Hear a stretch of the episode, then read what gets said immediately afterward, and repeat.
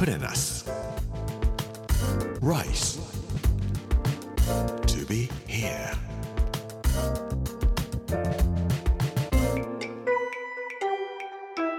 こんにちは、作家の山口洋二です。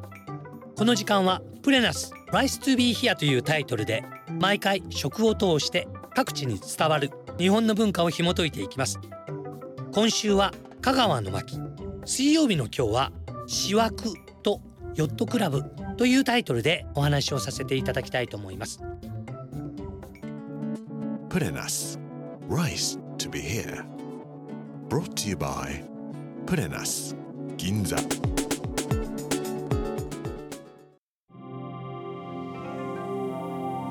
岡山で新幹線を降りて瀬戸大橋線に乗り換えて、瀬戸大橋を使わずに一度僕船で高松に行ったことがありました。瀬戸大橋ができてから間もなくのことでした。学生の頃でした。船で渡った時にも、うわあ綺麗なところだな、島がいっぱいあるなと思ってはいました。今回瀬戸大橋線に乗って瀬戸大橋を渡っていきました。しわく諸島っていうんですね。このいつつの島の間にむっつの橋をかけて、高架部を合わせると全長 じゅうさんてんいち キロになるそうです。よくこんなものを作れるなと本当に思います。話変わりますけども、パリからロンドンへ英仏海峡トンネル、ドーバー海峡トンネルとかユーロトンネルとかいろいろ言いますけども、できた時にちょっとロンドンまで行かないといけない用事があったんで、僕乗ったことがありました。乗った時僕の妻が横にいたんですが、ポタッと水滴が落ちてきたんです。でギャーって言ったんです。で何があったかと思って「おい」って言ったら「トンネルの中よね、ちょうど真ん中あたりよね、まさか漏水じゃないわよね」って言って電車止まったんですよ。怖かったんですよ。それ以来うちの妻は絶対これトンネル通らないって言いますけども、もちろんトンネルの漏水なんかじゃありません。クーラーかなんかがただただピチャンと落ちただけなんでしょうけども、頬についた水滴をこう拭いながら怖いって言いました。川崎重工が参加してドーバー海峡のトンネルを掘るのに大難工事だったというふうに言われているそうですけれども、いやすごいなと思います。プレナス Rice to be here。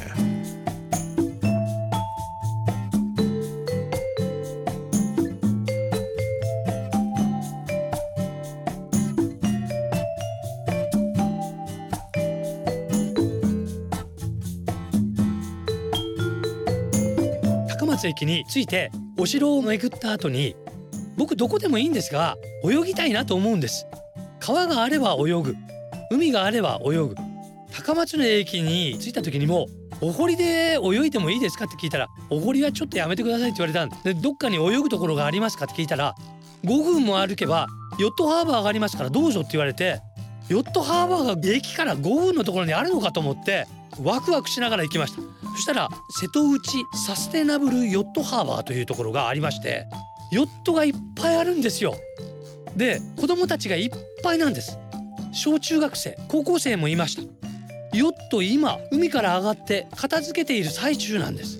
僕ヨット大好きなので、ぜひ今度行った時には乗せてもらおうと思います。でもヨットハーバーでじゃあ泳いでいいって言ったら、ヨットハーバーで泳がずにこの柵を越えたところに砂浜の海岸がありますから、そこで自由に泳いでくださいって言われましたんで、誰もいませんでしたけれども自由にバシャバシャバシャバシャ泳いできました。で、この瀬戸内サステナブルヨットハーバー、身体的にも心でも何か障害を持っている人たちも温かく迎えていらっしゃるんです。いろんなことで悩んでいるお子さんとかいらっしゃったら、関東でもどこでも構いませんので、ヨットクラブ今たくさん日本国中増えてます。ぜひ子どもさんたち、大人の方もみんな船に乗ってみてください。一日船に乗っていると何か心の状態がガラッと変わるような期間になるだろうと思います。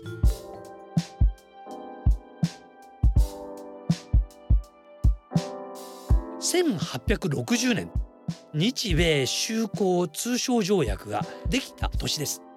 幕末です。ペリーがやってきた時です。批准書を持って日本人全部でごじゅうにん、ごじゅうにん乗れる船に乗って横浜からアメリカまで渡っていきます。行った人の中に福沢諭吉がいます。勝海舟がいます。その時に水夫さんがさんじゅうごにん必要だったと言われますが、このさんじゅうごにんどうやって選ばれたかというと、塩涌諸島の人たちだったんです。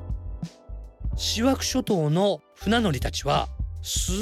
ごく船を操る技術に優れていた。このことは新井白石という江戸時代の初めの学者が言っています。塩涌の船乗りたちは完璧成功、他の州に見るべきにあらずというふうに言って、もう全然腕が違う。織田信長もそのことを認めていて、塩涌の船乗りたちが大阪の堺に物を持って入ってこようとした時には、他の船は全部入るのをやめなさいと命令をするくらい、塩涌諸島の船乗りたちというのはものすごい船の操縦をする力を持っていたそうです。この高松のヨットクラブには、小さな子供の時から太平洋まで乗っていけるような船の技術を身につけることができる。太平洋に出ていくヨットの世界的な大会もヨットクラブの人たちが主催していらっしゃいます。今は船っていうのはあんまり使われなくなってしまいましたけれども、みんなで船に乗って視点を変えて陸を船から見ていくという視点も現代では必要なのではないかと思います。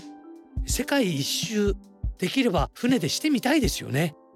ヨットで堀江謙一さんみたいに世界一周してみたいな。世界一周しながらラジオ番組ができたらどんなに楽しいかなと思ったりもします。世界中にあるヨットクラブの人たちとお話をしていると、陸上で暮らす人たちよりももっとの大きな視点でものを考えていらっしゃるような感じがします。ぜひヨットクラブ、ヨットで楽しんでいただければなと思います。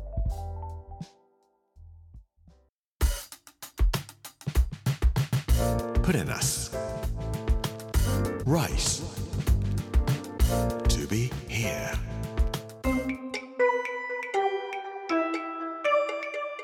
プレナス Rice to be here。水曜日の今日は、塩涌とヨットクラブというテーマでヨットと塩涌諸島のお話をさせていただきました。明日木曜日は、手袋を買いに引田へというテーマで手袋のお話をさせていただきたいと思います。この番組のポッドキャストも始まりました。聞き逃した方やもう一度聞きたいという方、ぜひこちらも聞いてみてください。プレナス Rice to be here、アップル、スポーティファイ、そしてアマゾンのポッドキャストでお楽しみいただけます。今後ほぼ毎日アップしていく予定です。この時間、お相手は作家の山口洋二でした。プレナス Rice to be here。 Brought to you by プレナス銀座。